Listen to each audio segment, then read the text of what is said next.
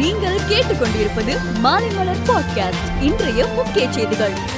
அதிவேகமாக பரவும் தன்மை கொண்ட உருமாற்றம் அடைந்த ஒமைக்ரான் வைரஸ் தொற்று ஐம்பத்தி ஏழு நாடுகளில் கண்டறியப்பட்டுள்ளதாக உலக சுகாதார மையம் எச்சரிக்கை விடுத்துள்ளது. கொரோனா காரணமாக நகர்ப்புற உள்ளாட்சி தேர்தல் பிரச்சாரத்திற்கு கட்டுப்பாடுகள் விதிக்கப்பட்டுள்ள நிலையில் திமுக காணொலியில் பிரச்சாரம் மேற்கொள்ள இருக்கிறது. நகர்ப்புற உள்ளாட்சி தேர்தலையொட்டி தமிழகம் முழுவதும் போலீஸ் நிலையங்களில் பதினெட்டாயிரம் துப்பாக்கிகளை ஒப்படைக்க உத்தரவிடப்பட்டுள்ளது. சென்னை வானொலி நிலையத்தின் இரு அலைவரிசைகள் அண்மையில் மூடப்பட்ட நிலையில் சென்னை வானொலியின் அடையாளமான முதன்மை அலைவரிசையையும் மூட முயல்வது அதிர்ச்சி அளிக்கிறது என அன்புமணி ராமதாஸ் தனது கண்டனத்தை தெரிவித்துள்ளார். தமிழகத்தில் அரசு மருத்துவக் கல்லூரிகளின் மூவாயிரத்தி தொள்ளாயிரத்தி தொண்ணூத்தி ஐந்து இடங்களுக்கு முதன்முறையாக ஆன்லைன் மூலம் கலந்தாய்வு நடைபெற்று வருகிறது. நிரந்தர பதிவு எண்ணுடன் ஆதார் எண்களை இணைப்பது கட்டாயம் என டிஎன்பிஎஸ்சி அறிவித்துள்ளது. நடிகரும் சமத்துவ மக்கள் கட்சி தலைவருமான சரத்குமார் கொரோனா தொற்றால் பாதிக்கப்பட்டுள்ளார். கொரோனாவுக்கு பிறகு உலகில் பல மாற்றங்கள் ஏற்பட வாய்ப்புள்ளது. இனி வரும் காலம் கொரோனாவுக்கு முந்தைய காலத்தை போல் இருக்காது என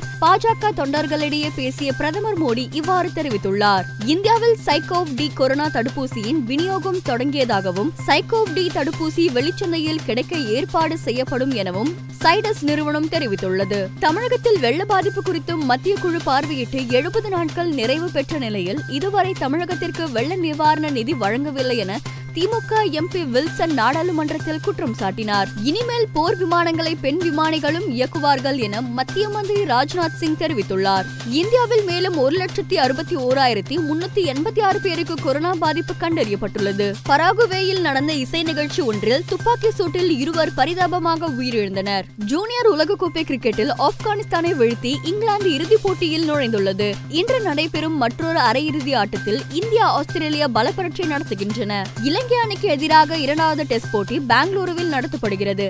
இந்த போட்டியை பகல் இரவாக நடத்த இந்திய கிரிக்கெட் வாரியம் திட்டமிட்டுள்ளதாக தகவல் வெளியாகியுள்ளது. மூன்று ஒருநாள் மற்றும் மூன்று டி டுவெண்டி போட்டியில் விளையாடுவதற்காக வெஸ்ட் இண்டீஸ் அணியில் இடம் பிடித்துள்ள வீரர்கள் இந்தியா வந்தடைந்தனர். அஜித் நடிப்பில் உருவாகியுள்ள வலிமை திரைப்படம் வரும் இருபத்தி நான்காம் தேதி திரையரங்குகளில் வெளியாகும் என படக்குழு அதிகாரப்பூர்வமாக அறிவித்துள்ளது. மேலும் செய்திகளுக்கு மாலைமலர் டாட் காமை பாருங்கள்.